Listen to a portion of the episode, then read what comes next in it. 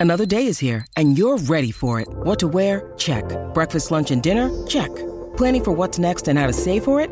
That's where Bank of America can help. For your financial to-dos, Bank of America has experts ready to help get you closer to your goals. Get started at one of our local financial centers or 24-7 in our mobile banking app. Find a location near you at bankofamerica.com slash talk to us. What would you like the power to do?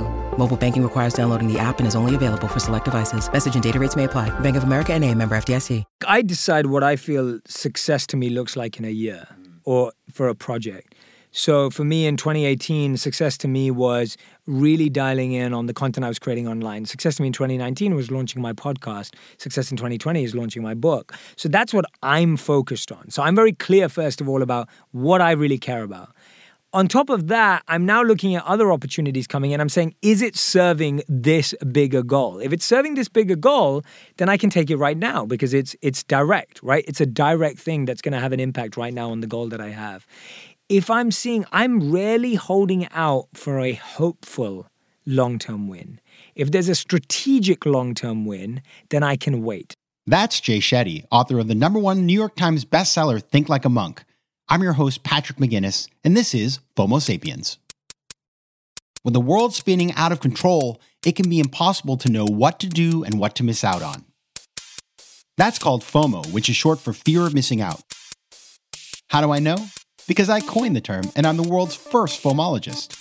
And this is the show where I ask entrepreneurial thinkers, people I call FOMO sapiens, how they live and work with conviction no matter what life throws at them. FOMO. FOMO. Welcome to a new season, season five of FOMO Sapiens, and I am so excited to be here with you. And we're starting the season out with a bang with our guest, Jay Shetty, author of Think Like a Monk, podcaster, video producer. I mean, this guy is everywhere. He's huge, and he's with us today. We're also starting this season with a fresh new look, a new logo, a new website at FOMOSapiens.com. So I'm really excited that we are turning over a leaf, trying new things, coming out with a fresh look and all the stuff you loved from before with just a little bit more extra on top of it. Now, let me tell you about today's guest, Jay Shetty. Jay's life story is incredible.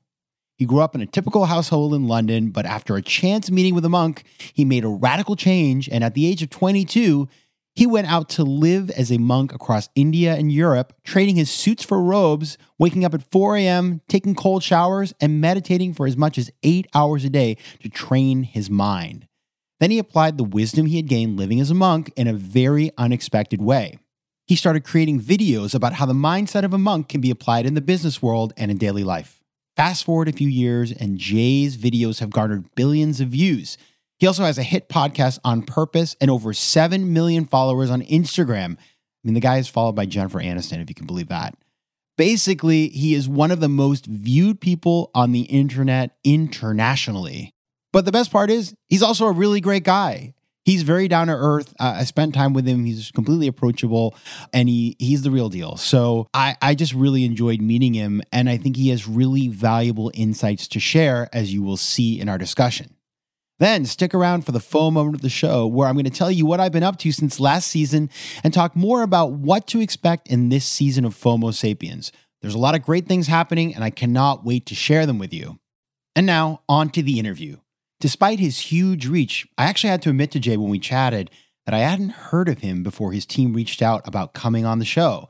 They sent me his book, and when I read it, it was all new to me, and I was completely blown away. I love the book, and I especially love the title, Think Like a Monk. So I started our conversation by asking Jay why he decided to go with that title.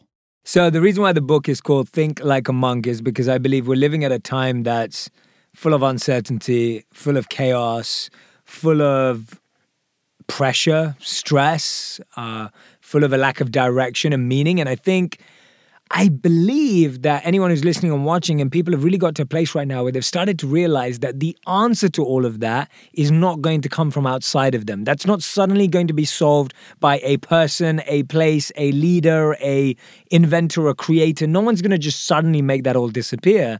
And I think we started to understand that it has to come from us. And when I lived as a monk and then went and studied the brains of monks, and when I say studied, I mean read incredible studies and had incredible research. No, you were doing a training, not that I was home. doing, yeah, not that I cut up any monk's brains.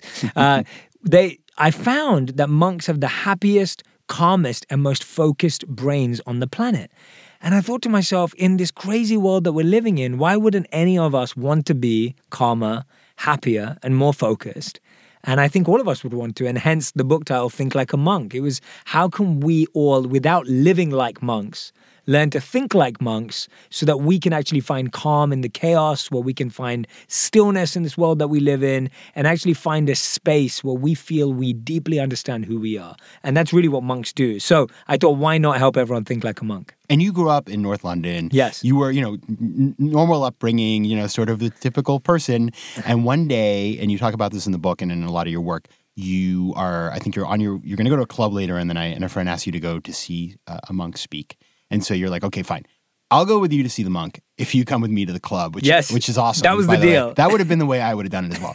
and you went into that room, and you in the book you say you you fell in love, and it, not like a, a romantic love, of course, a different type of love, and that became sort of this lodestar for you. You began this journey where you actually moved to India and lived as a monk for three years, and it it was a major crossroads in your life. So, I tell us a little bit about that moment where you had this crucible crucible discovery that you wanted to do something that was completely outside of anything that probably you know you had thought about doing before Yeah, absolutely. It's it's one of those moments in life where you think about like sliding doors, right? It's almost like if that moment didn't happen, where would I be?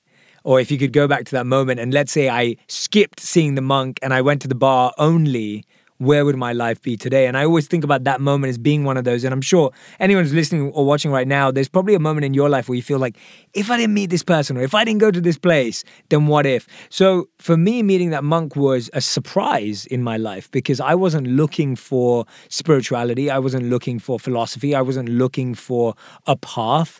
I was actually pretty happy in life. I'd say that I had a lot going for me and I was pretty confident at that time and things things were okay. Like there was nothing that I could say I was like missing.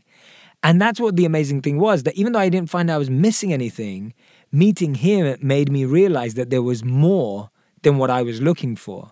And I think that was the beautiful thing about noticing that actually there is so much knowledge, there's so much wisdom, there's so much experience out there that sometimes we're just imprisoned from or sheltered from and we will never get to experience unless we put ourselves out there. So when I had that moment in revelation of almost meeting him and feeling like wow, there is something more I should be doing with my life. I was just happy that there was someone who could show me the way. And I think that's often what we're looking for. We're looking for someone or a group of people that can expose us to a new way of thinking, new ideas, new pathways, and that can lead to a whole new world. And then you, as, as I understand, it, it's not like you just sort of like walked out of there, picked up some robes, you know, at the look, the nearest fabric store, and sort of got on a plane and and moved to India. You sort of incrementally tried this out. So on your Yeah. summer vacations, and so you were able to experience this lifestyle, still do the things that were quote unquote expected of you in terms of getting an education and things like that. And then eventually you made the decision to go in full time. So Yeah. when you did that, I can imagine. I mean your your family, your parents, your friends uh, probably were concerned Yes. That you you you had sort of been on the the, the primrose path, and now you were going to do something rather radical. Obviously, not hurting other people, but you know, potentially, you know, for example, taking certain vows of poverty and chastity, and maybe not having a family, all kinds of things that are major life decisions. So there's a lot going on there. How did that conversation go down? And like, how were you able to convince the people in your life that you were doing something that was good for you and not something that was hurting you? Yeah, I, I think I've had a technique that's worked for me for a long time now where I prepare people for things that are going to happen a few years down the line. So I remember telling my parents when I was 18, I was like, oh, you know, I'm going to become a monk one day. And they're like, yeah, whatever. Like, you know, it's never going to happen. And at 19, I was like, oh, yeah, I'm going to become a monk one day. And, you know, they're like, whatever. And then when at 21, 22, going on 22, and I was like, no, now I'm really going to do it. There was a lot of preparation for them too. And I think this is a part of, you know, I'm always trying to see how this applies to anyone who's um, listening and watching to this, it's like for me, it's like it's preparing people and sharing and updating them on where you're at in life. And and I find that a very useful thing to do in general with anyone and everyone today. If I'm having a new realization or I'm making a move, I always inform a few people that are close to me that care about me because I don't want them to be have this radical moment where they're like, Jay, you've changed so much. But even having given all those updates, my extended family was like, You're never going to get a job again. How are you ever going to make money?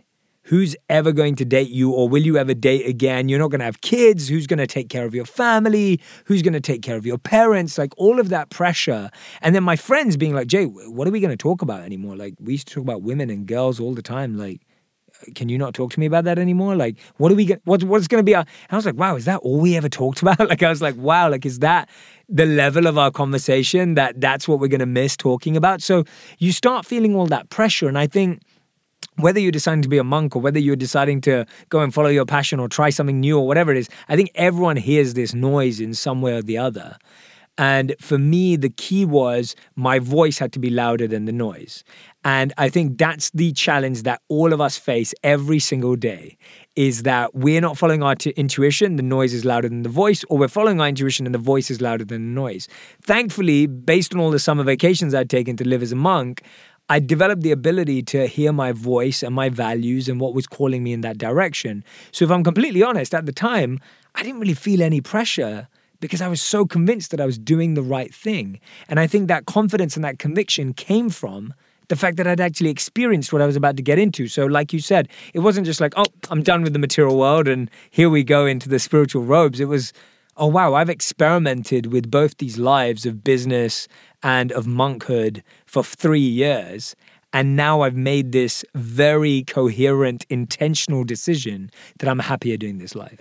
And it's about trust too. I think about, you know, whether it's in a family situation or whether you're working for a company and your company one day comes in and they say, yes, what, we, you know, we've decided we're closing down the office and we're doing this and that and the other. And it's sort of like, you know what, if you trusted me and you valued this relationship and you valued my contribution, you would respect me enough to yeah. prepare me and and you would know that I'm an adult and that I can handle this. And maybe it's not the greatest thing that ever happened. Maybe I don't like what you've told me, but give me the benefit of the doubt that I can handle this. That's so exactly. That's, that's, a, great, way, way to put it. it. I'm really glad you brought that up. That's that's an awesome way to put it because I think you're so spot on that it is that feeling of like that person's an adult, they can handle it and the trust element that you just brought about. I think that's yeah, I love that. I'm so glad you brought that up. Yeah, and really, I, really, I, also think by the way, on. people know. I mean, people always know. People have intuition is a very powerful, especially not everybody is in touch with their intuition, but a lot of people are.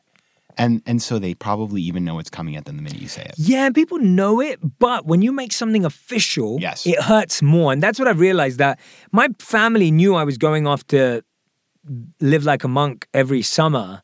But when I decided, I was like, now I'm becoming one. It was like, no, like, you know, it's almost like the end of the world moment. I'm like, wait a minute, you knew I was into this stuff for the last three years. So I almost feel like when you make something official, people's noise is going to go through the roof. Yeah. And that's why it's so important to either not announce something when it's official until you're ready, or know that the noise, expect that the noise is going to get so loud that you better be ready for it. So I noticed this a lot in a lot of friends that have a similar experience when they quit their day job and they start pursuing their passion or they start pursuing what they love.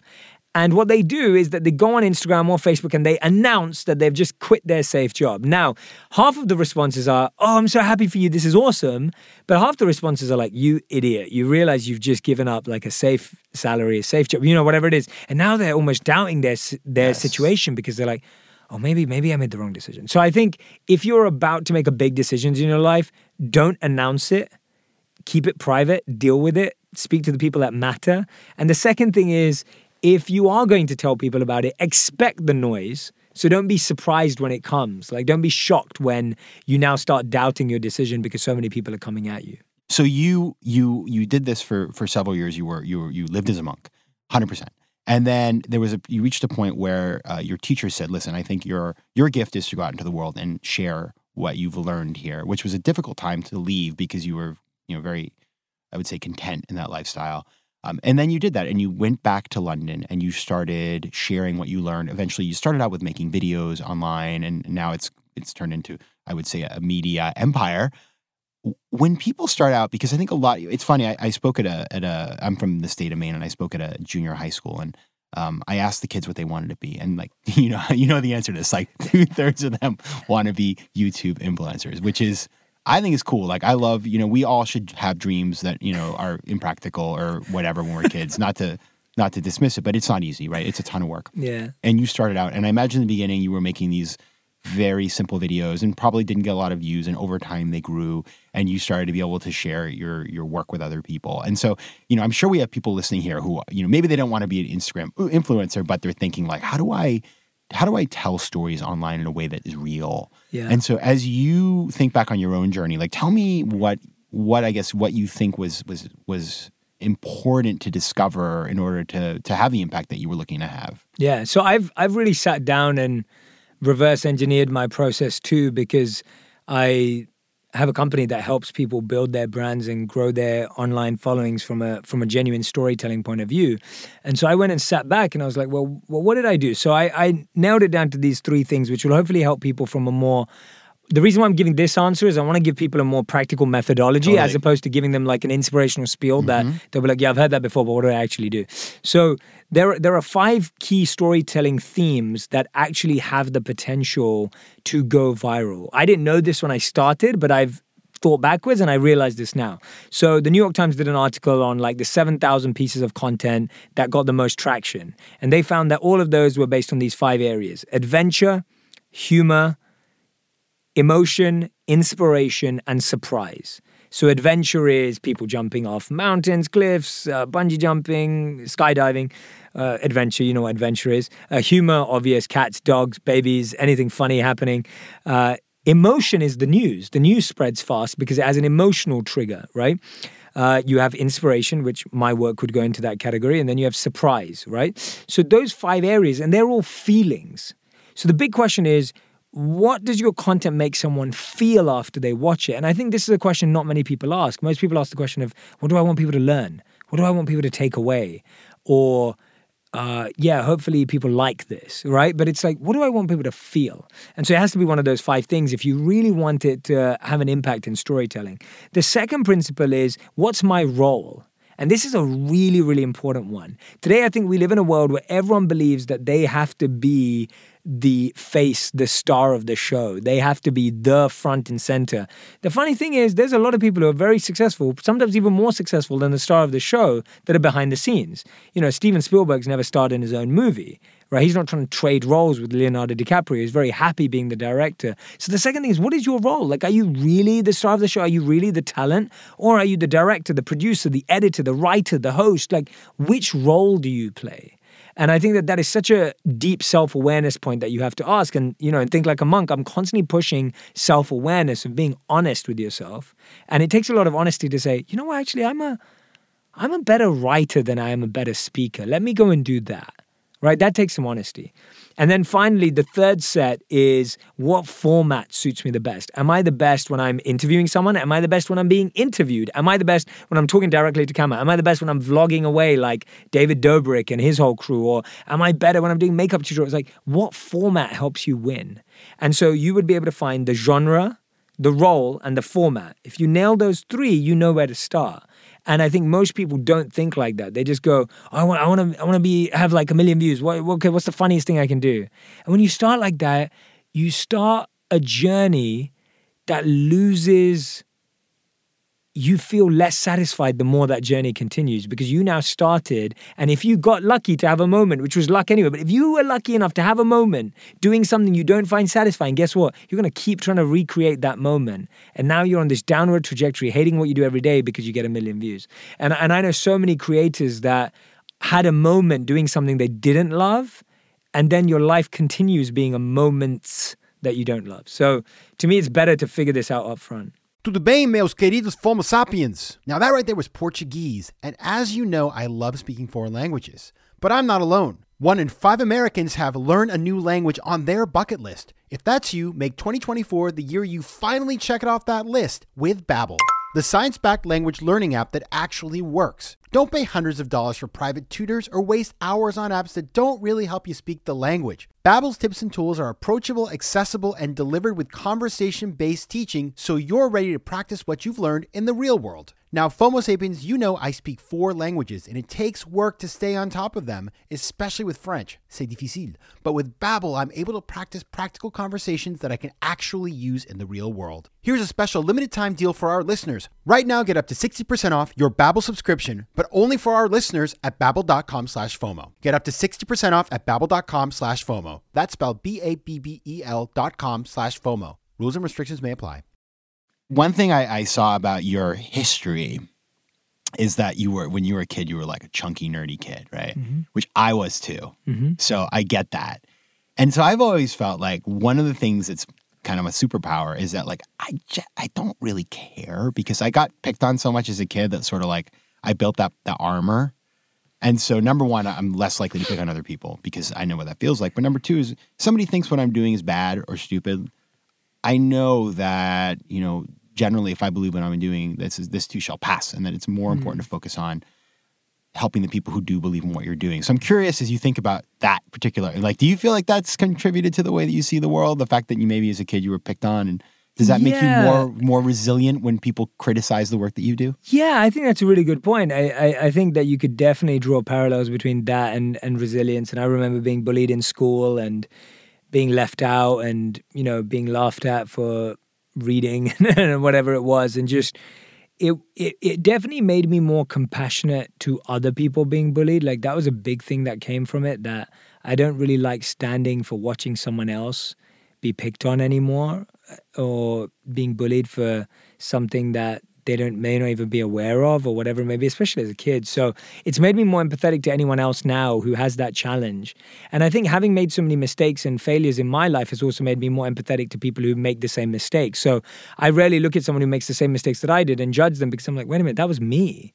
Like that that's exactly the same mistake i made two three years ago or five years ago. And so let's let's stop like uh, i can't remember who it was I, I believe it's a 50 cent lyric but he said uh, he said um, you shouldn't throw stones if you live in a glass house and and then he goes on to rhyme it with something else Something about a mouse maybe. uh, he says he says if i can remember this right and if you've got a glass jaw, you should watch your mouth, like something I like, like that, that. right? That was yeah. Anyway, Okay. a little bit of Fifty Cent in there, but but the uh, the reason why I'm saying that is just you know I just feel like when you've failed or you've made mistakes or you've been bullied or picked on, that should just give rise to more empathy and non-judgment because you start realizing that you made the same mistakes, you made the same failure. And in, in your regard to like, has that made me more resilient and thick skinned? I think it definitely has. But hey, no one likes, it's hard being picked on by people you don't know and people you, they don't know you. And I think that's the hardest thing. It's like, because what you want to do is sit that person down and say, hey, just talk to me like a person. Like let's just let's just connect. Like get to know me and understand why I made this mistake or why I got that wrong or why I didn't think about this. Like let's just talk. Like we're meeting right now today. And it's like if we were to talk it out, we'd learn so much more about each other. I think that's what creators struggle with. That there are people picking on you or your work or what you think or anything about you, whatever it may be, that don't know you. And for me, I think the biggest answer came from a conversation I had with Simon Sinek. So I interviewed him about four years ago. I don't know if you know who Simon is. of course, start him. with why. Yeah. So, so Simon, when I interviewed him, he he he gave a great piece of advice. Was he spoke about this? He said that when he used to first get criticized online, and he got a lot of it, he said that they would reply and have a strategy to combat it for everyone who gave him negative advice. But he started to notice very quickly that he was literally sitting in rooms with people who had negative feelings about him, and he wasn't able to convince them. He was like, why am I wasting so much time? He said, but guess what? We never replied to the people who gave positive comments. Wow. We never connected with them. We never gave them an opportunity to sit in the room with me and talk to me and have that moment. And he was like, that's where it flipped. And, and I thought that was such a great piece of advice. And I got that very early on in my journey. So I took that. I replied to nearly every comment that's positive. I replied to anyone who takes time out to share a story. I post so many stories of people who are listening to my work. So I'm like, let me celebrate that. Like, this person's taking so much time and we just disregard them. And I think we do the same when we go out. You know, if you go out to a party tonight or you go out to dinner, 99% of people say, You look amazing. And then one person says, Oh, those shoes with that. That shirt, that doesn't work. Like, oh, your hair looks weird today, or you look tired today. And you go home thinking about that one person who didn't like you or didn't like what you were wearing or how you seemed. And we do that. Our mind plays a trick on us. And in Think Like a Monk, I talk about how the mind amplifies and magnifies the negative and completely breezes over the positive. And we do it all the time in every form of our life. If you see positive comments on a video, you will literally zoom past them and look for the negative one. Yeah, we literally do that. And it's like the worst habit in the world. But when have you ever stopped? And this, I, I posted this a few weeks ago and I was talking about how, you know, when you when you cry, like sorry, when you fail, you cry for seven days. But when you succeed, you party for one night. There's an issue there. There's a reason why we let emotionally pain affect us so much more deeply because we immerse and submerge ourselves in pain, but we never immerse ourselves in joy of winning. We just let it pass by. And that's why we can have bad memories stick around longer than good memories. I had never really thought about the fact it's true. You skip over all the good stuff. It's like I see people do it all the time. Like, you do know, it. the Facebook, the Facebook is on your birthday, you get like 300 people that say happy birthday. You're like, oh, whatever. And then, Totally. and then you think about the person who didn't. Who didn't message Ah, you? yeah, exactly. yeah. That's All a right. great example. Yeah. And and that's something we need to switch. And that doesn't mean that you now shut yourself off from good feedback. I think that's the point, is that you take the constructive elements of any feedback. Sure. If you're getting negative comments, you're getting bad feedback, take the work and make the change. Let your work speak for that, but really celebrate. And I don't mean celebrate by complacency or read good comments about yourself every day to boost your ego, but just don't don't undervalue it. Don't undervalue someone taking the time to write four lines about why this podcast is so great. Like it's worth it, you know? Like take a moment. So I want to shift gears now and talk about your book because because a lot of the the elements of our discussion so far have been teasing at that. So let's jump right into it. Uh, so your book, Think Like a Monk, uh, draws on the wisdom of the Bhagavad Gita, which was written between 800 and 400 BCE before the Common Era. And it's these sacred Indian texts. And then, so you studied these obviously when you were training as a monk and then brought these uh, back to your your life in the UK. And in the book, you show us a pathway to apply this wisdom to the modern age. So I want to focus on a couple of things. There, there was a lot in this in this book, but there were particular things that I really I love that. I Yeah. loved, and so I just want to I want to get into those specific elements today. So let's start. Um, you revert, and I never heard of this either. I guess uh, maybe this is common saying, but the monkey mind. I hadn't heard Yeah. of that concept. So you talk about two types of mind: the monkey mind and the monk mind. Yeah. And you describe and you list out the characteristics. And the monkey mind. When I saw that, I was like, "Well, that's the person who feels the fear of missing out and the fear of a better option." Hundred percent. Spot on. for all of us here who maybe haven't haven't quite understood what those are, what is the monk mind? What is the monkey mind? And and what is the difference between the two of them? Absolutely, yeah, great question. So the monkey mind is both a term from sacred texts and what modern psychologists have defined to talk about the part of our mind that is always distracted, that is unfocused, the parts of our mind that is always complaining, comparing, and criticizing, the part of our mind that is totally trying to chase everything that it sees, the part of our mind that is trying to that feels the anger, that feels the resentment, that holds on to the to the pain that someone has caused us. Like that's the monkey mind. And I think the monkey mind is what we experience all of the time. It's what causes us any sort of pain. And you can visualize a monkey jumping from branch to branch to branch, uh, just trying to find a banana, like not really being satisfied where it is, constantly being scattergun. Like if you've ever viewed a monkey, monkeys are pretty chaotic creatures in, in an external sense. And the monk mind is the antidote to the monk mind. So, where the monkey mind is comparing, complaining, and criticizing, the monk mind is calm, uh, collective, and conscious. Where the monkey mind is jumping from branch to branch, the monk mind is focused and effective. Where the monkey mind is completely uncontrolled and regretful the monk mind is intentional and specific about what it wants to do. So the monk mind is the monk the mind that we want to move towards. And and in the book I'm trying to build that pathway for people and so I describe it as being let go, grow and give. And this to me are really the tenets of any transformation in life. If you want to do anything, if you're moving house, you have to let go of a bunch of stuff. You have to grow in a different way and you have to finally give and serve people through that. If you're trying to change your body or your mind, there are going to be things that you need to leave behind. There are going to be new ideas that you have to adopt. And finally, you want to be able to give them away and serve people because that's kind of like the final moment of recognizing that what you did really worked. So, so that's kind of like the full picture of the monkey mind and the monk mind. And I'm sure people are coming to you all the time offering you things. It's like, Jay, why don't you go on a speaking tour? Jay, you know, what have you ever thought about doing a television show? Jay, why don't you do this and that? I, I'm sure it happens, right? Um, Yes. which could lead you into the monkey mind, into the world of FOMO. And yet, this is what you do for a living. So you, you have the tools. So when those things happen to you, how do you personally deal with this? Yeah, absolutely. So there's there's a study that I talk about in Think Like a Monk where it shows that you know studies showed that only two percent of the world's population can multitask, And when people hear that, they think they're in that 2%. I, I just The- did. Yeah, yeah, was like, exactly. You're "Oh, like, yeah. I'm living, yeah. and, and the answer is that most of us are in that 98%. And even multitasking is not real because what you're doing, as scientists say, is that you're just task. Um, you're literally moving from task to task at quicker intervals. Uh-huh. So you're still never actually multitasking. Like it's not actually possible. You are just switching quicker between things.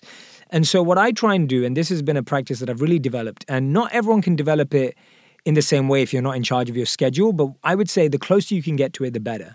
So, immersive, deep, focused experiences are far more powerful for the mind. So, if you're doing a podcast, just do a podcast. Imagine we were doing a podcast and I was trying to write my book right now, mm-hmm. or I'm trying to sign 30 copies of my book right now. I know I'm not going to do either well.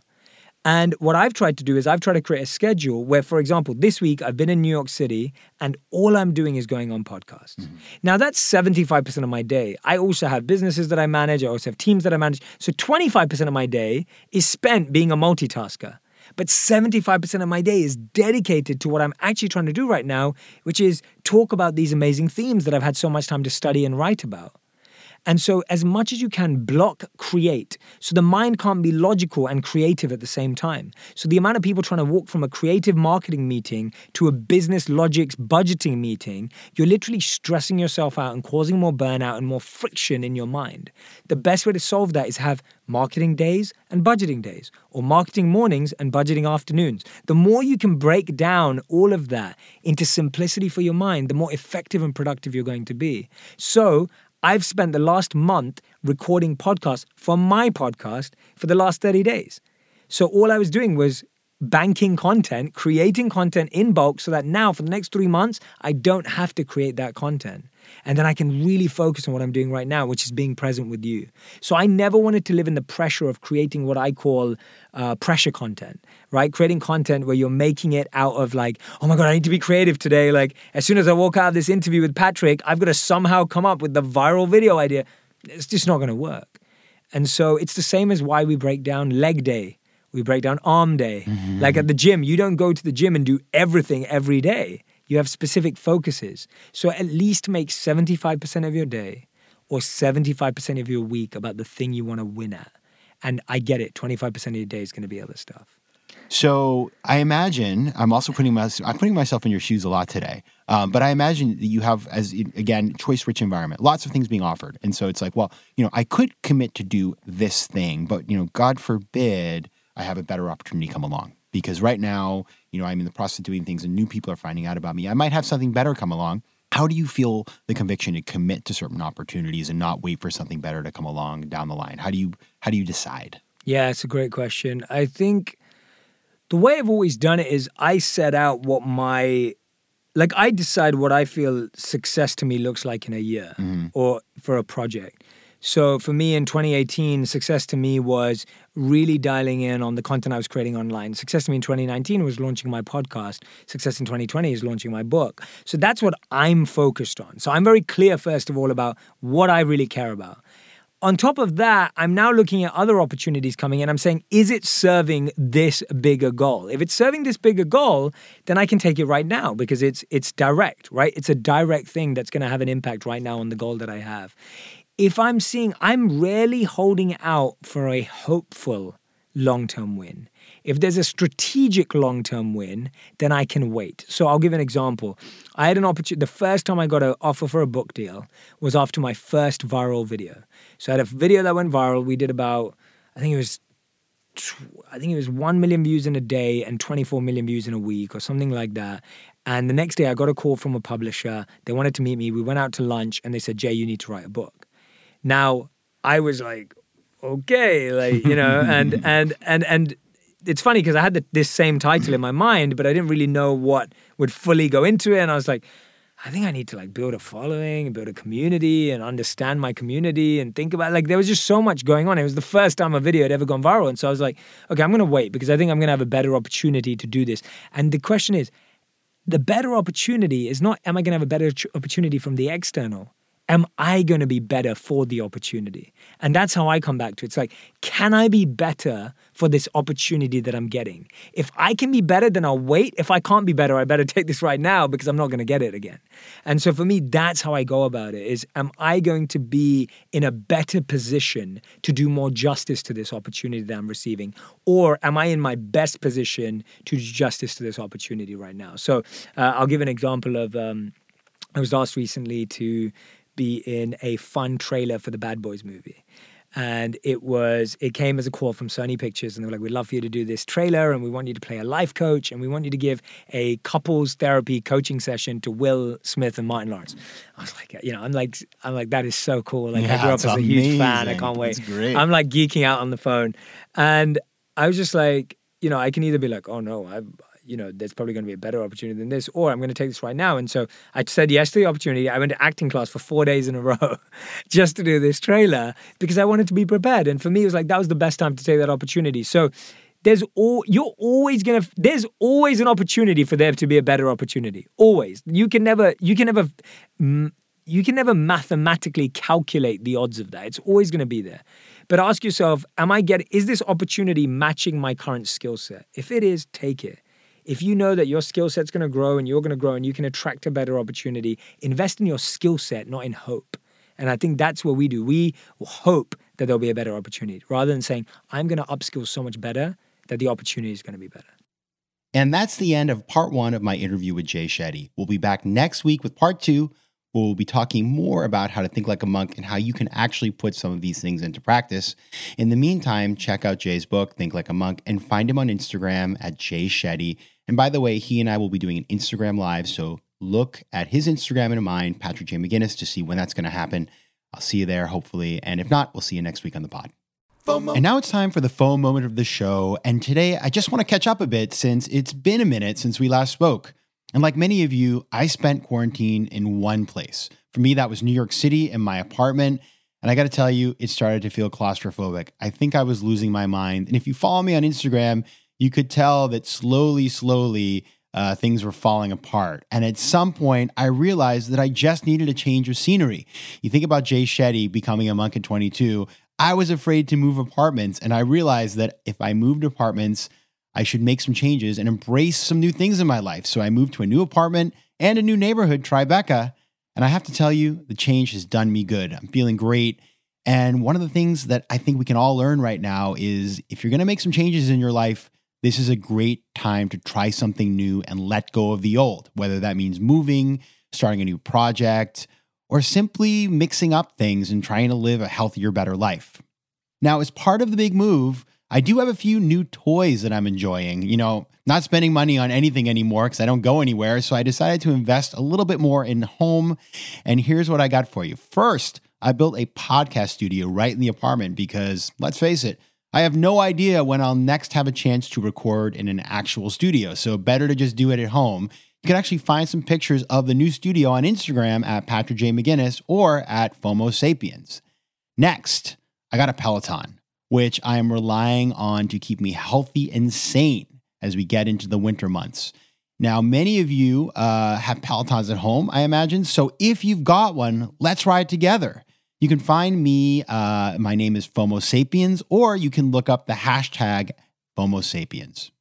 Now that I'm all set up at home, this apartment with this studio, I'm going to be recording a lot of great new episodes. So please, if you have ideas for guests or suggestions about what you'd like to hear on the show, drop me a line at let's connect at patrickmcginnis.com or find me on Twitter or Instagram. Twitter is at PJ McGinnis, Instagram is at Patrick J. McGinnis.